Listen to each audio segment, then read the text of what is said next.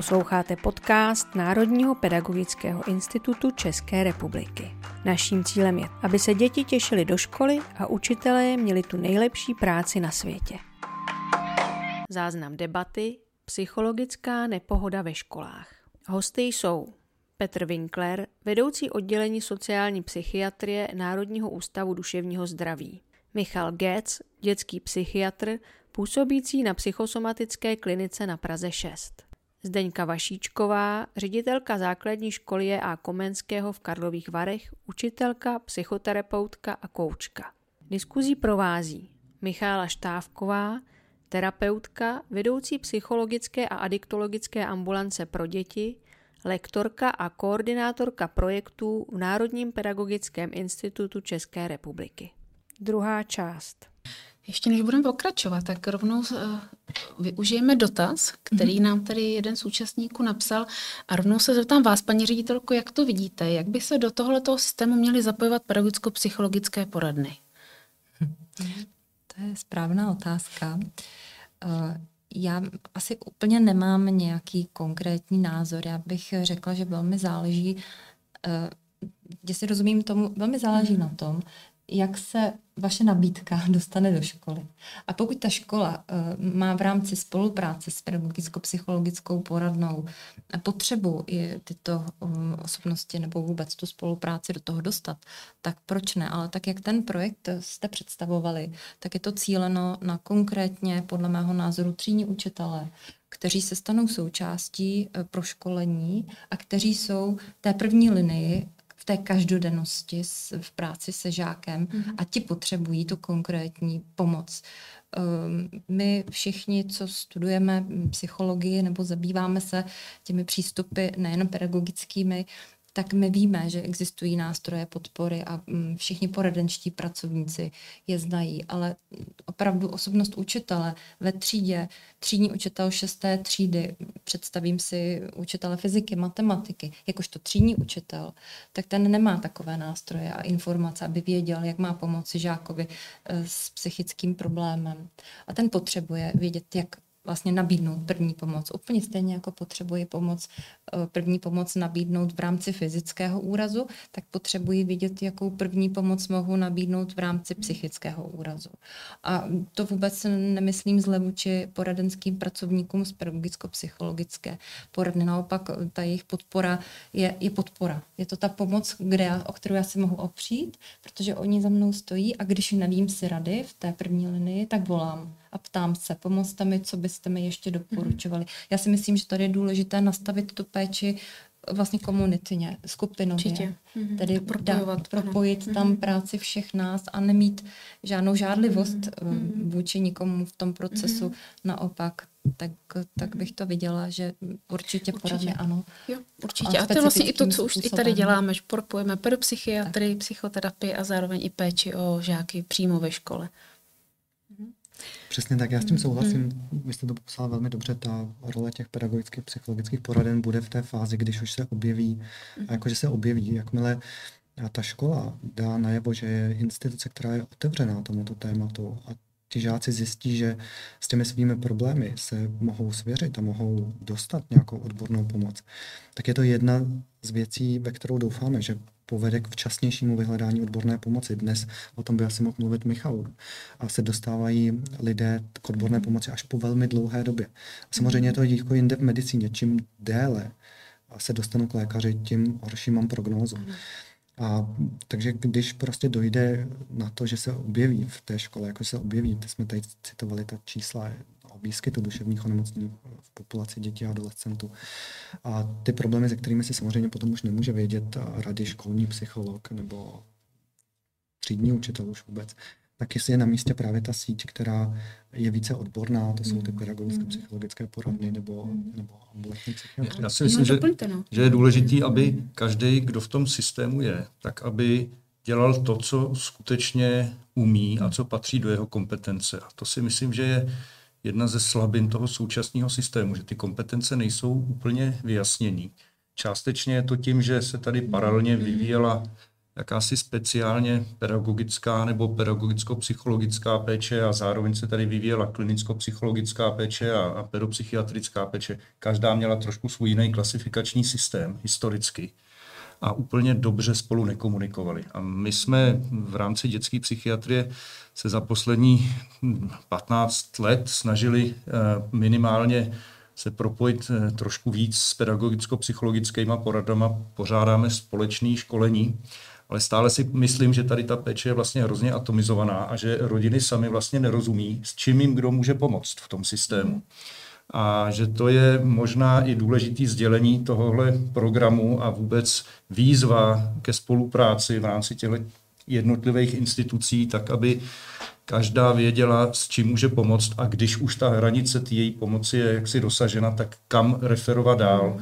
A to se samozřejmě nejlíp děje na nějaký regionální úrovni při dobrým propojení v rámci nějakého komunitního systému, tak jak tady, jak tady zaznělo. Čili věřím, že bude potřeba jiných dalších programů, který něco takového budou hmm. budovat a podporovat, aby prostě každý v tom systému využíval ty svých nejlepších schopností a tím, že bude třeba se snažit něco suplovat, tak může taky někdy uh, prostě tomu mm-hmm. pacientovi spíš mm-hmm. nepomoct, protože ho třeba nedoporučí tam, kam by měl jít. Mm-hmm.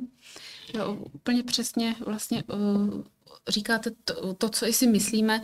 Česká republika má širokou síť velmi kvalitních sociálních, zdravotních, pedagogických služeb, mm, jenom je mm, potřeba, mm. abychom se navzájem propojili a, a pomáhali tam, kde je potřeba. Jestli mohu mm. ještě doplnit, možná by i školy nebo učitelé uvítali, kdyby se opravdu naznačil nějaká, nějaký příklad dobré praxe nebo nějaký příklad, jak to lze udělat tak, aby to bylo funkční.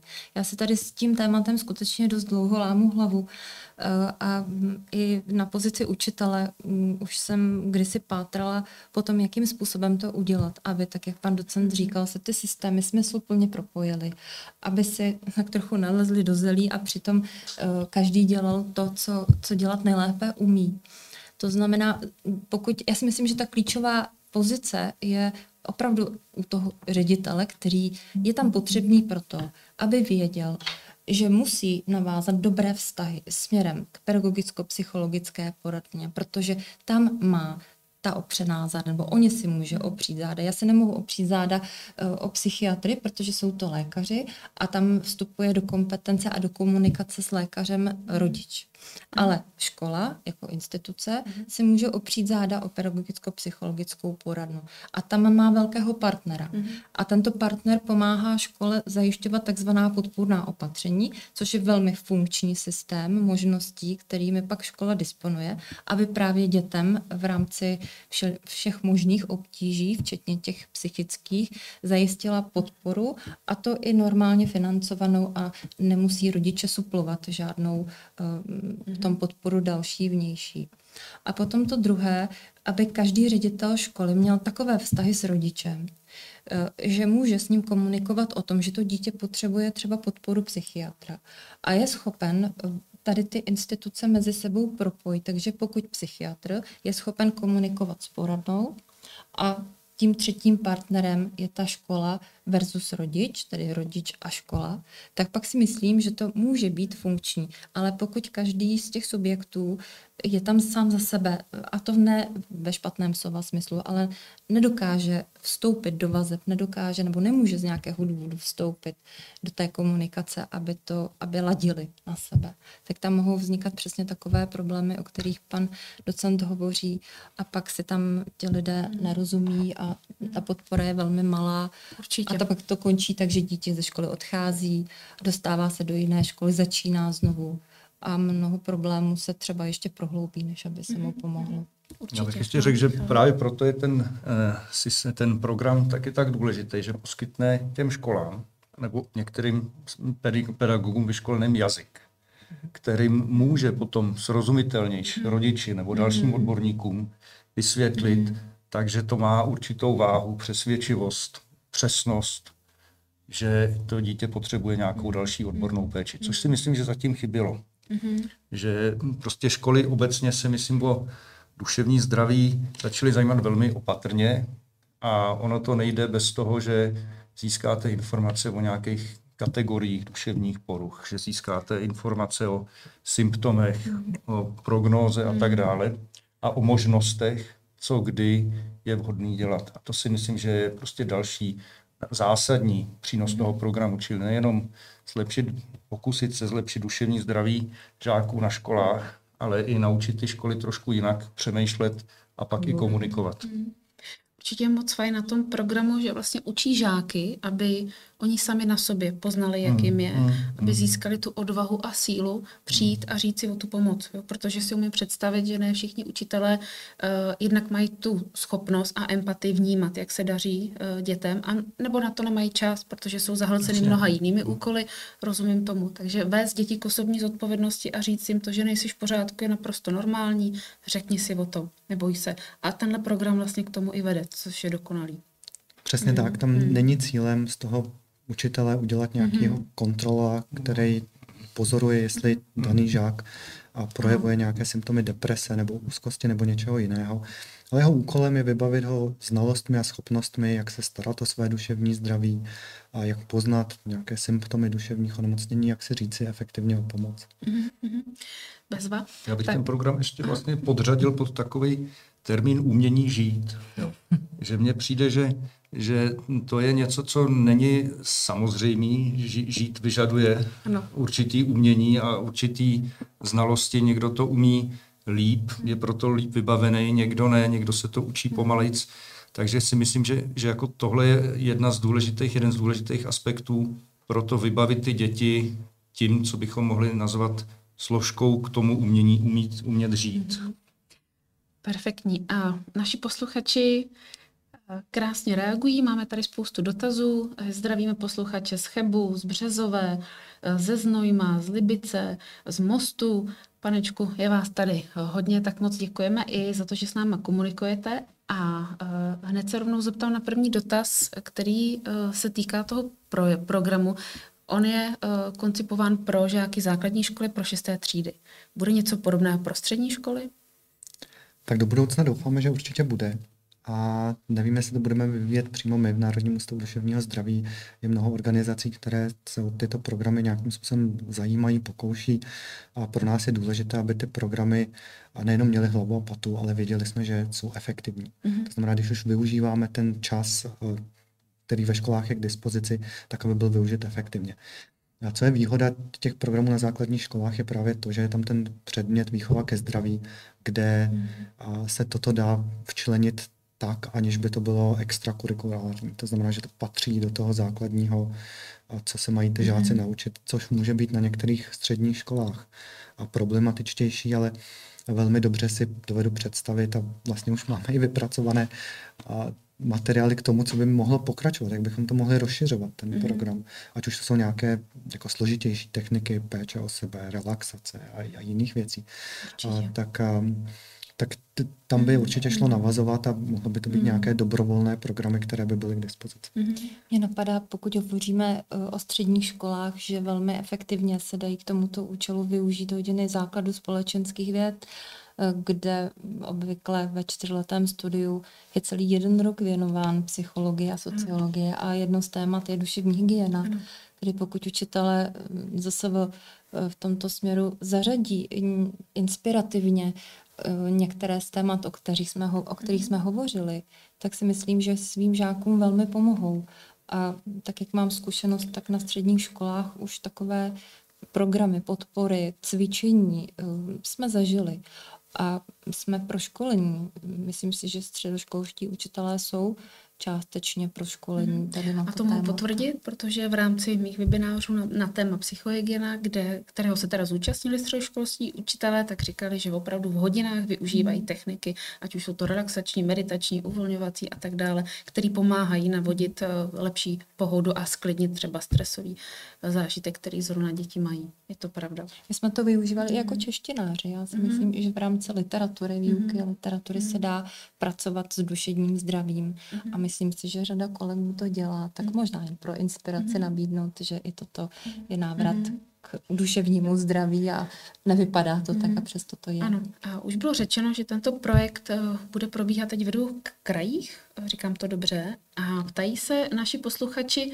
jak se k tomu mohou dostat. No, ne aktivně. A my budeme ti aktivní, které budou, kteří budou ty školy oslovovat. A protože cílem je právě přinést tu evidenci o efektivitě toho programu.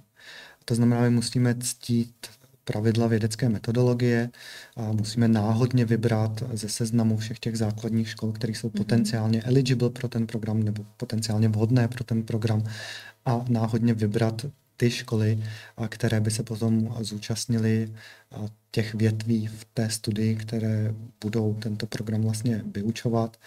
A to znamená, my to budeme, kteří budou se na školy obracet a obracet se na individuální ředitele v tom, jestli by dali souhlas k tomu se účastnit v tomto programu, jestli by nás propojili právě s těmi relevantními třídními učiteli. A to v té první části považujeme za nejdůležitější, tak abychom se právě byli jisti, že jak ten čas využíváme v těch školách, je opravdu nejlepší možné, co tam můžeme dát. Mm-hmm. Jestli dovolíte, pane doktore, my jsme před začátkem této besedy hovořili o tom, jak konkrétně bychom to mohli a co nejrychleji udělat, protože myslím, že čas tady hraje roli, pokud hovoříme o situacích na základních školách, právě třeba v těch šestých třídách. Já mohu potvrdit, že tam ta situace není úplně nejlepší. Tak jsme se inspirovali možnostmi, abyste s tím částečně souhlasil, eh, jít na to formou právě letních škol tak jsme předjednávali nějaké možnosti, jestli by bylo možné zorganizovat právě pro kolegy pedagogy, ředitele, pro učitele šestých tříd, nějaké ještě letní školy třeba i letos. Vidíte to nějak jako určitou možnost? Nebo je, vlastně, je to ano. zároveň i jeden z dotazů jo. tady našich účastníků. Uh, existují nějaké takové letní školy? Tak asi můžeme říct, že je připravujeme. Právě jsme začali. A ale není to zase, jako těch programů, které jsou dostupné, tak je relativně jako dost. Tohle není jediný program, tento je koncipovaný opravdu tak, aby byl systematický, aby byl eventuálně dostupný ve všech školách posléze.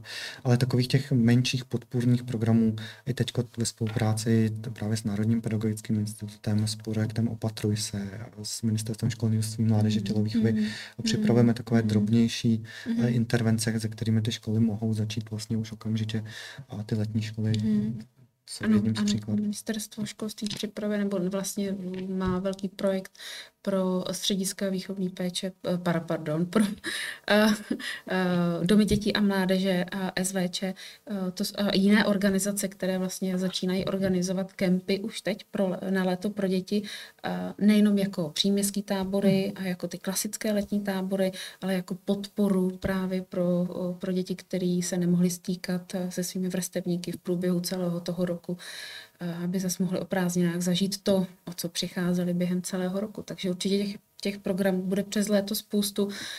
Využijte toho a hledejte, hledejte na internetu, myslím, že toho najdete mnoho.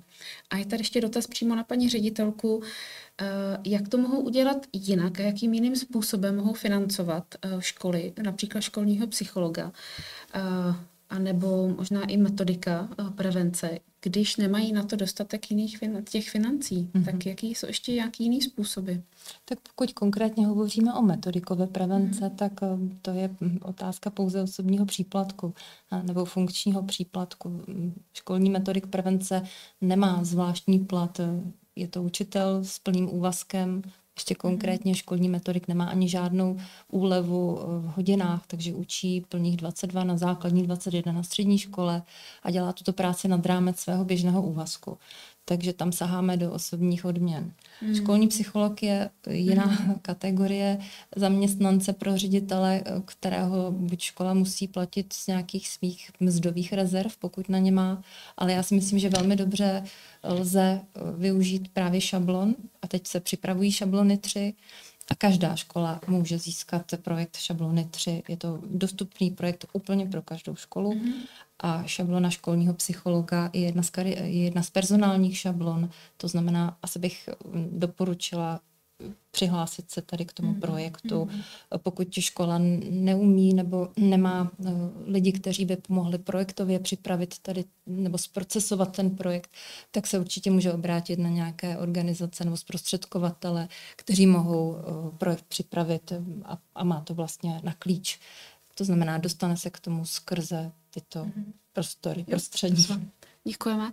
A možná otázka na Michala Gece. Ptá se náš, náš nebo říká posluchač, eh, který eh, se k tématu eh, vyjádřil takto. Není problém ve škole rozpoznat psychické či emoční problémy u dětí. Problém nastává při komunikaci s rodiči.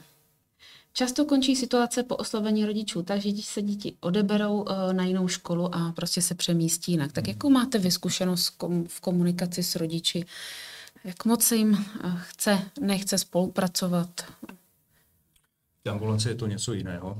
Mm. Tam už prostě eh, přicházejí skutečně, když většinou ty signály, že tomu dítěti je špatně, jsou z několika zdrojů.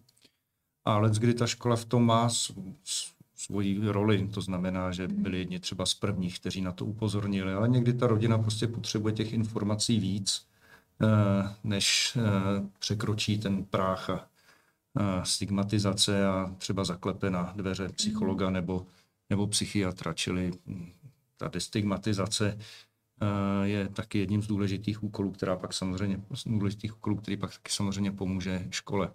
Problém samozřejmě nastává tehdy, nebo hodně závisí možná na tom, eh, jaké obtíže se komunikují. Jestli jsou to obtíže typu poruchování nebo, nebo eh, já nevím, nějakých těžkých projevů poruchy pozornosti s hyperaktivitou nebo uh, poruch autistického spektra, tak jestli ta rodina se nezačne vlastně obávat, že to dítě postupně bude z té školy vytlačováno. Čili to je někdy něco, na co si rodiče stěžují, ale hm, pochopitelně většinou každá, každý příběh má několik verzí. Jiná bude trošku verze školy, jiná je verze rodičů.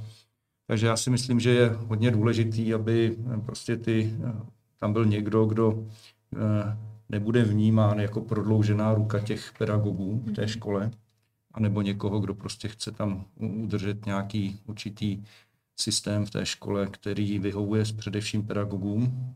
Nebude to ten rodič takto mhm. vnímat. Mm. A bude schopen získat důvěru těch rodičů, kterou by už ale měl mít předtím, než začne takovýhle problém komunikovat. To, proto si vždycky myslím, že, eh, že školní psycholog vlastně má být někdo, koho ty děti dlouhodobě znají, kdo, kdo je mezi nima, kdo prostě s nima třeba jezdí i na nějaký, i na nějaký pobyty. A má eh, prostě není to někdo, kde teprve budu muset se s ním seznamovat dopředu, když ho budu chtít požádat o nějaký problémy, až ať už jako rodič, mm-hmm. anebo ať už jako, jako dítě. Čili v tom si myslím, že je někdy jaksi zakopán pes, mm-hmm. který vede k tomu, že uh, třeba ta rodina odejde nebo, nebo cítí, že na ní vyvíje nějaký tlak, aby mm-hmm. odešli. Je to mnohovrstevný příběh. Určitě doplním zkušenost naší psychologické ambulance.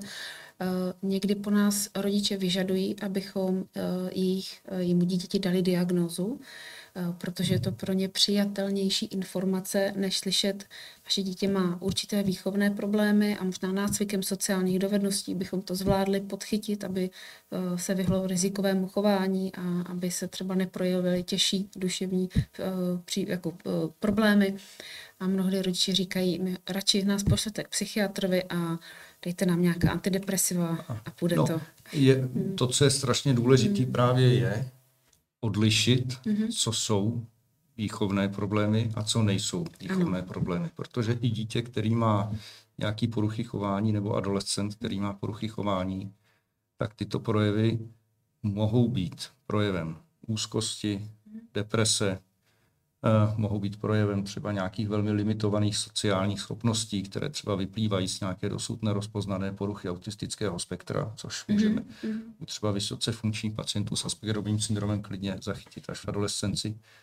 A když eh, rodič, který si je vědom, že to dítě má nějaké potíže, sám třeba má potíže jeho chování usměrňovat, ale ze školy cítí nějaký si tlak nebo určitou výtku, že se jedná o výchovný problém, tak se může postavit do opozice, která nakonec samozřejmě oddálí tu péči. Eh, on je to, když už budeme mluvit o výchovných problémech, tak to přece není jenom otázka, jak vychovávají dítě rodiče, ale taky, jak k němu přistupují ty učitelé. Čili není to tak, že rodiče předávají do školy vychované dítě, na výchově se podílí jak rodiče, tak učitelé. Určitě. Určitě děkuji. Máme zhruba eh, necelou půl hodinu do konce pořadu, tak vás chci ještě naposledy vyzvat. Pište jakékoliv konkrétní dotazy na naše hosty, využijte toho prostoru. Eh, jsem, myslím si, že jsou schopni odpovědět úplně na všechno, na co se zeptáte. Je potřeba ještě něco doplnit eh, k tomu programu všech pět pohromadě? No já myslím, že jsme tak se plynule mm-hmm. posunuli do té diskuze, což se mi, což se mi líbí a možná jsem nepředstavil tu poslední odbornou část nebo tu poslední odbornou hodinu, kde ten žák je veden k tomu, aby si udělal svůj vlastní plán duševního zdraví, kde jsou takové body jako co mě dělá dobře, mm-hmm. což může být u každého, u každého jinak. A někomu dělá dobře sport, někomu dělá dobře venčit svého jezevčíka. A ty prostě věci, které nám dělají dobře, tak jich je hodně a jsou hodně individuální a je dobré si to uvědomit, co vlastně mě pomáhá, na co se můžu spolehnout. Mm-hmm. A je dobré si také říct předem, na koho bych se vlastně obrátil, kdybych měl nějaký takovýhle problém. Kdo je ta osoba, ke který mám já tu důvěru, ten vztah, a když bych se něco u mě objevilo, komu bych to chtěl říct první. A takové ty věci, mm-hmm. myslím, že je velmi dobré, aby mm-hmm. každý si tak jako zmapoval dopředu. A to je vlastně jako to poslední, co jsem z toho chtěl říct a myslím, že jsme se přesunuli k té, k té diskuzi a můžeme v ní asi hmm. pokračovat. Eh, výborně a hned se ptá další posluchač, a co psychická uh, pohoda učitelů a ředitelů? uh, jak by oni měli se sebou pracovat a co jim můžeme třeba doporučit a na co by se nemělo zapomínat? Tak samozřejmě se nesmí zapomínat ani na psychickou pohodu těch učitelů a pedagogů, ředitelů, rodičů, jo, všech dospělých lidí, kteří se pohybují v okolí dítěte. Tak co mohou dělat?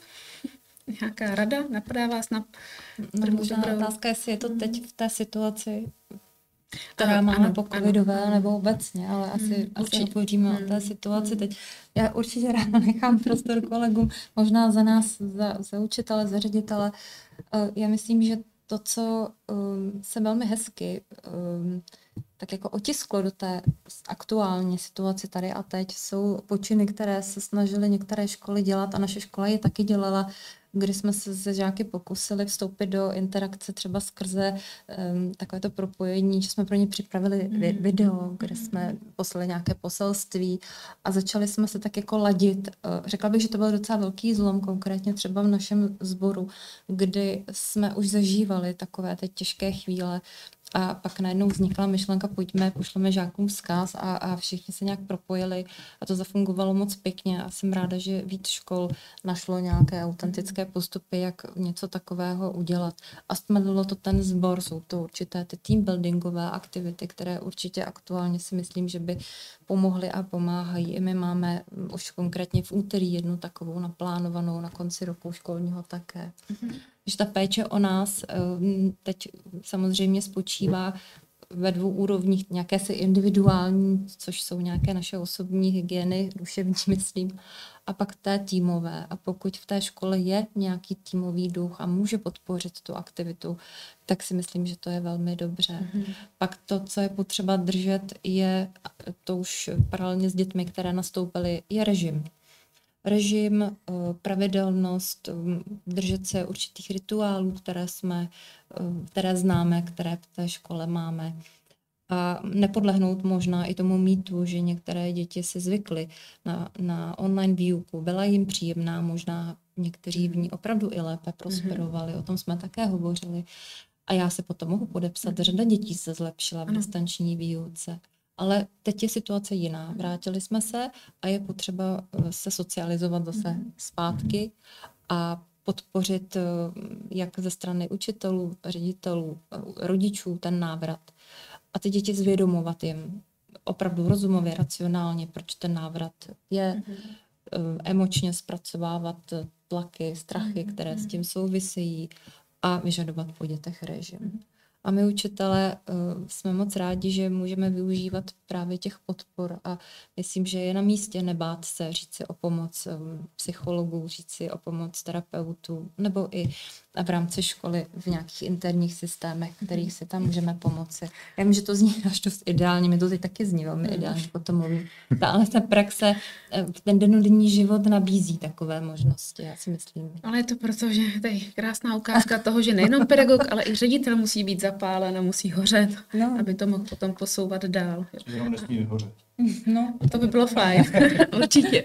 A jde mi k tomu krásná asociace, že to všichni znáte, eh, první pravidlo v letadle, když padá letadlo, nejdřív musíte pomoct sami sobě, potom teprve dítěti. Stejně tak podobně to funguje i v tom procesu pedagogickém, i v rodinném. Nejdřív pomůžeme sobě, my dospělí pak můžeme pomáhat dítěti. A potvrzuje, já jsem mm. využívala pomoc v době uh, koučů, kteří mm. pomáhali, mm. protože nebyly lehké chvíle a nejsou ani teď. Mm. A mohl byste třeba doporučit, na koho se mohou obrátit uh, dospělí, učitele, rodiče, když jim není psychicky úplně dobře, úplně nejlépe a musí fungovat, musí chodit do práce, zajistit rodinu a tak podobně. Na koho by se tady mohli obrátit?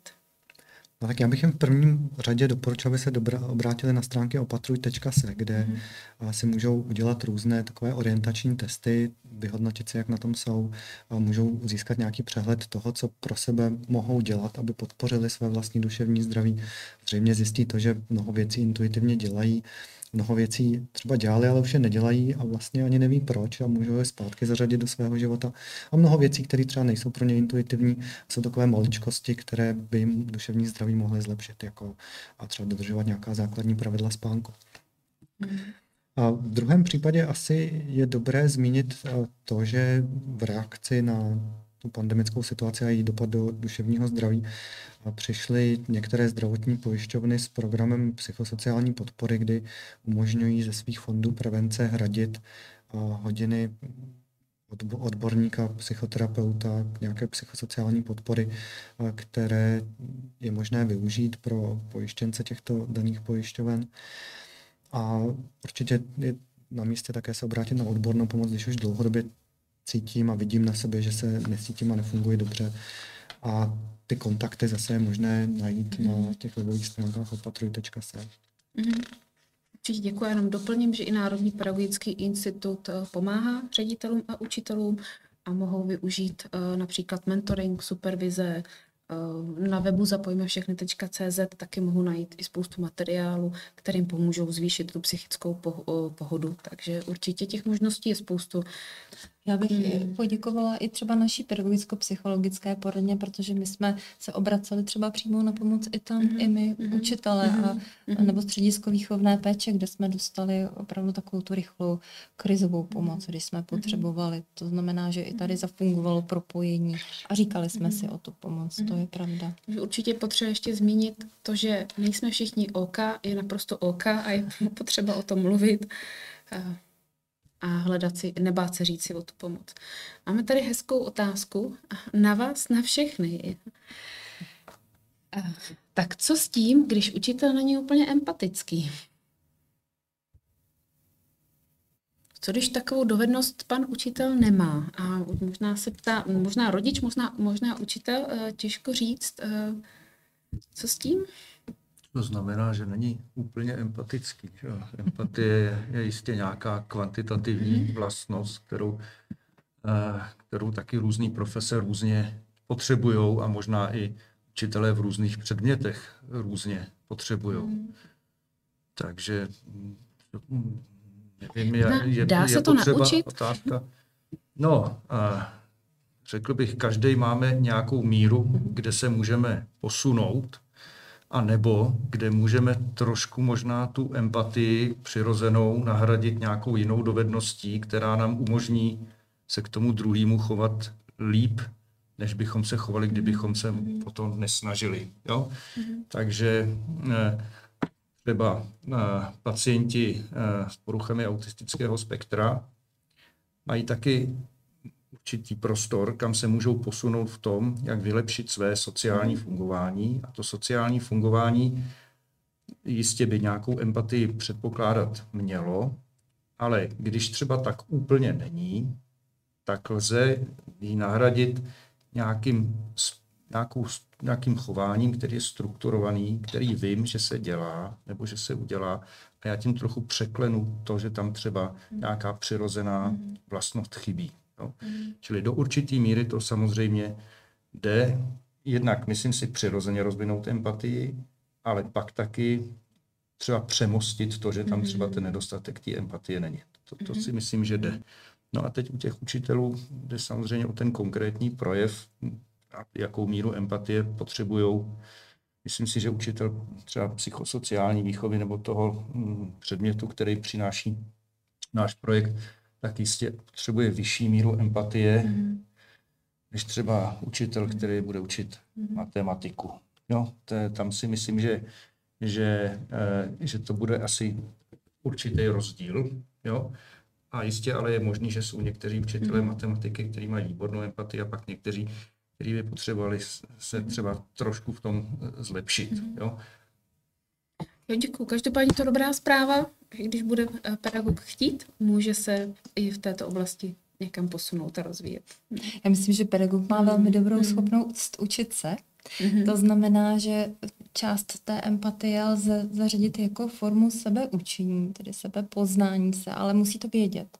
Tedy je třeba, aby mu to v dobrém někdo taky řekl, pozor, tady, tady to mm. jako není úplně OK, je mhm. potřeba, abys to věděl. Mm. To je jedna věc. A pak si myslím, že uh, je to opravdu hodně o tom, že mm, práci s třídou, tedy se skupinou, primárně dělá třídní učitel a tam je důležité, aby právě ředitel, zástupci, uh, psychologové ve škole s třídními učiteli konkrétně pracovali a podporovali je v empatii. Tedy ty systémy interní to musí monitorovat nebo potřebovali by to zavnímat, že pokud ta, se tazatel ptá, když učitel nemá empatii. Já si myslím, že v tu chvíli to ví i ten ředitel.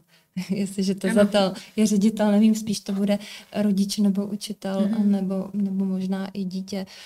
Ale já myslím, že pokud to vnímá ten autor toho dotazu, vnímá to i ředitel, nebo to vnímá někdo v té škole a pak je dobré to pojmenovat. Říct to, pozor, tady máme kolegu, ale jako v dobrém, jo, že jemu potřebujeme pomoci, protože i on se dostává do nepříjemné situace a pak je kritizován, je, jsou na něho stížnosti a dostává se to, ta škola mm-hmm. trošku do takového mm-hmm. zamotaného kruhu. Takže je mm-hmm. dobře, že ta mhm. otázka mm-hmm. přišla. Chybí Děkujem. empatie mm. mezi lidmi, mm. to je přirozené mm. a je potřeba, aby ve školách byla, tedy je potřeba mm. ji tam dostávat. Mm-hmm. Díky za odpověď. Já ještě k tomu doplním, že Dobře. samozřejmě to můžeme vyvažovat a že je potřeba počítat s tím, že různí lidé mají různou míru empatie, ale záleží také na dvou dalších věcech. Za prvé, jak to dokáže vyrovnat ten celý pedagogický kolektiv, protože on tvoří vlastně tu atmosféru té školy. A jestliže je něko, něčí, kdo je třeba jinak skvělý pedagog slabším místem a mhm. ta míra empatie, tak ten učitelský kolektiv to může vyrovnat tím, že prostě tam jsou lidé, kteří mají a tu schopnost vyvinutější. A druhým tím vyrovnávacím mechanismem je právě to, jak, jakou znalost a dovednost mají ty konkrétní žáci. A, a právě různí lidé to mohou snášet velmi různě a zatímco pro některé to může hmm. být eh, ohrožující, mohou z toho mít úzkosti, a mohou z toho nespat den předtím, než eh, má přijít ta hmm. konkrétní hodina s tím daným učitelem, tak někteří prostě to mohou zvládat úplně v pohodě. A to také právě závisí na tom, jakou tu gramotnost v té oblasti duševního zdraví hmm. mám, jaké mám ty znalosti a schopnosti vyrovnávat se s těmi to situacemi, které vlastně jsou běžné a stejně jako konflikty patří, patří mm-hmm. k mhm. životu. A tím nechci říct, že bychom se tomu neměli věnovat víc systematicky, jak tady naznačovali Určitě. kolegové. Mm-hmm. Bezva, děkuju. Máme posledních deset minut do konce našeho pořadu, tak to velmi rychle. Uh, jedna důležitá otázka. Jak se to bude vyvíjet dál? Jak to vidíte? Bude se stav, psychický stav dětí eh, zhoršovat, zlepšovat?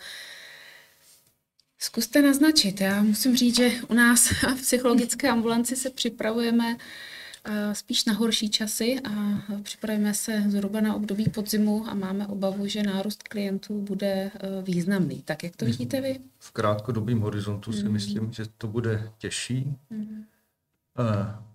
V dlouhodobém horizontu si myslím, že se vrátíme ke stavu před covidem podle toho, jak rychle se skutečně toho covidu zbavíme, jestli bude už příští rok nebo ještě letos, to nevíme. A pak si myslím, že to závisí na tom, co tak jako my ostatní budeme dělat, abychom to kompenzovali mm-hmm. nějakým způsobem. A to nemyslím teď, teď už jenom ve vztahu ke covidu, ale myslím si v tom, že si myslím, že je těžší pro adolescenty víc a víc těžší si duševní zdraví uchovat. Jo? Myslím si, že ta situace je, že je pro ně méně přehledná, že mají daleko víc eh, informací, které eh, jsou matoucí, které jsou protichůdné, velmi rychle se mění trendy, velmi rychle se mění prostředí a situace a, a náš mozek má pravděpodobně limitovanou kapacitu eh, takovouhle míru proměnlivosti prostředí zvládat. A to si myslím, že je, že je jeden z významných faktorů, který do budoucna bude eh, duševní zdraví eh, ohrožovat. Mm-hmm. Děkuji. Mně napadá odpovědět na to hm, trochu v kontextu věku těch, dě, eh, myslím, růstu to, těch dětí. Já myslím, že děti mateřských škol, prvostupňové děti, ty to hm, dokážou zvládnout. Tam neočekávám, mm. že by to bylo výrazně jiné, než to je teď. Já mám velkou starost především o středoškoláky. Mm. Uh, druhý stupeň základní školy si s tím nějak poradí. Myslím, že nástroje, kterými jsme mohli pracovat předtím, osobnosti, které v těch školách k tomuto účelu máme, tak nějaké mm, k dispozici máme nadále, ale tak, jak mapuji terén v nějakém svém malém vzorku, v nějakém svém městě, tak já mám největší starost o středoškoláky, kteří si myslím přesně, jak pan docent uvádí, ty, ty fakta, co to s nimi udělalo, jak na tu situaci zmatečně nahlížejí, mm-hmm. jak se jejich osobnost vlastně teď uh, vyrovná s tím vším zmatkem, který kolem nich je v tom nejdůležitějším vývojovém období přechodu z puberty do dospělosti v adolescenci, tak tam si myslím, že to bude trvat dlouho a bude potřeba velké míry pozornosti, trpělivosti středoškolských mhm. učitelů, mm. protože je to generace velmi citlivá, budou trpět takovým tím, tou stigmatizací vy neumíte a nebudete umět a oni jsou výkonoví, že speciálně třeba mám na mysli žáky třeba gymnází nebo střední škol, mm. kteří na ten výkon hodně eh, hledí a mm, jsem v kontaktu s několika s takovými žáky, studenty, kteří to takhle prožívají. A o ně mám opravdu starost. Tam je velký, velmi důležitý podíl rodičů, kteří je mohou podpořit, vytvořit takovou tu první podporu a samozřejmě učitelů. A znovu tady bych velmi apelovala na, na kolegy, aby opravdu dodržovali tu, tu eh, informaci, nepřetížit je teď zkoušeními, výkonem jako takovým, ale všímat si, co ty děti prožívají, protože právě to je um, generace, lépe řečeno skupina, která je ohrožená potom těmi nejtěžšími následky na duševním zdravím až těmi tragickými. Hmm, děkuji, určitě. Díky. Tak já na to koukám docela pozitivně, než tady kolegové, ale to je asi tím, že na to koukám trošku z jiného úhlu pohledu. A za prvé určitě, když se podíváme na to třeba z úhlu pohledu, jaké budou duševní onemocnění zaujímat podíly celkové zdravotní zátěže v porovnání s ostatními onemocněními, tak samozřejmě tady můžeme čekat nárost. A tady bychom mohli říct, že prostě tak, jak se v určitou dobu civilizace posunula z toho, že tu největší zdravotní zátěž tvořily infekční onemocnění do období, kdy začaly tu největší zátěž tvořit taková ta chronická fyzická onemocnění, tak teď se prostě posouváme do bodu, kdy tu největší zátěž budou tvořit duševní onemocnění, což prostě souvisí s mnoha věcmi, tím, jak se mění svět, jak zmínil Michal, ale také tím, že se prostě dožíváme delší doby, to znamená, budeme mít více demencí a podobných typů onemocnění. Na druhou stranu, a to, co si myslím, že bude spíš takovým pozitivním faktorem, je, že se začínáme té problematice opravdu více věnovat. A že ji otvíráme, že se ji snažíme dostat právě už do základního vzdělávání, že prostě budujeme tu základní gramotnost, která je potřeba k tomu, abychom získali a udrželi si dobré duševní zdraví. A to opravdu není žádná rocket science, jak se říká anglicky, žádná jako sofistikovaná věda. Jsou to úplně základní věci a myslím, že to bylo vidět dobře z té mé prezentace, že to jsou věci, které vlastně intuitivně nám jsou dobře srozuměné a že když vlastně dostaneme základní takovou to orientaci, tak budeme daleko lépe schopni se svým duševním, duševním zdraví nakládat a to i v tom rapidně se měnícím světě, o kterém mluvil Michal. Mm-hmm. Bychom asi Děkuju. potřebovali váš projekt hodně nakolonovat. jo, Petr mě přesvědčil, to je dobrý, to je, že, že vlastně jako eh, ta populace vybojovala dost velkou část boje s infekčníma mhm. onemocněníma, teď prostě je potřeba ano. úplně stejně eh, teda zabojovat mm. s onemocníma mm. duševníma právě teda i na, na úrovni nějakých jako velikých preventivních a edukačních programů a, a tak jako jsme prostě teda zvládli do nějaký míry ty infekce, což teď zní trošku paradoxně, když se jako v době eh, jako eh, skleslosti eh, covidem o tom bavíme, ale taky jistě bych řekl, že jsme zvládli tu infekci rychlejší a s menšíma následkama, než, než by to bylo třeba před 60-50 lety. No tak asi jo, asi je do, do takhle možný optimismus do budoucna. Eh, jestli se to ale bude týkat ještě těch našich generací. No. Doufejme. ale určitě proto hodně uděláme, že jo? Tak doufáme, že eh, no. zkus, pokusíme se i optimisticky no, no skončit. No, no. Eh, mám na vás poslední otázku, nečekanou. Naši hosté na to mm. nejsou připraveni, možná o to lépe. Tak na tak jako první dobrou, co vás napadne, jakou jednu jedinou radu byste dali našim posluchačům, jak si udržet psychickou pohodu? Mě na první dobrou napadá citát uh, z knihy uh, Všechno, co opravdu potřebuji znát, jsem se naučil v mateřské školce, mm. takže hodně spát, jíst hodně sušenek mm. a rozdělit se o ně. Tak přidat do toho trochu té laskavosti. Tak to je moje rada. Jo. A co byste řekli vy? Lidé spěte a, a, a, a choďte, choďte ven do přírody. Mm. Prostě každý den, kdy člověk není venku v přírodě, je podle mě zmarněný. Děkuju. Já myslím, že hodně důležité je opravdu spát, to podpořím. To jídlo, myslím, že taky to na druhé místo. A pak mějte vztahy. Mm. Mějte mm. vztahy, které, o které se můžete opřít. Mm. Aspoň jeden. Mm. Ne moc. Děkuju. Já to tedy jenom uvedu na pravou míru s tou nečekaností těch otázek. Já jsem nečekal žádnou, které, která, která zazněla. A nebyl jsem na žádnou připraven a všechny přišly tak jako spontánně od těch diváků.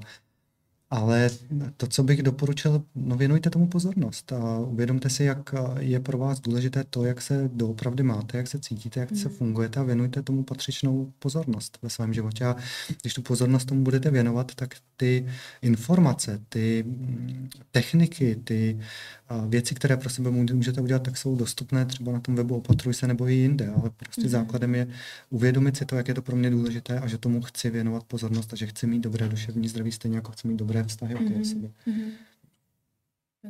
Děkuji. Tak ještě dě, jednou děkuji Národnímu ústavu duševního zdraví, Národnímu pedagogickému institutu a především našim hostům, kterým byly paní ředitelka základní školy Jana Amose Komenského Zdeňka Vašíčková, Děkujeme. Děkuji za pozvání. Díky. Děkujeme Michalovi Gecovi, dětskému psychiatrovi z psychosomatické kliniky v Praze. Děkuji. A děkujeme uh, panu Winklerovi, vedoucímu oddělení sociální psychiatrie Národní ústavu duševního zdraví. Děkuji. Mějte se všichni fajn, držíme vám palce a tě vám všem pohromadě dobře. Naschledanou. Naschledanou. Naschledanou.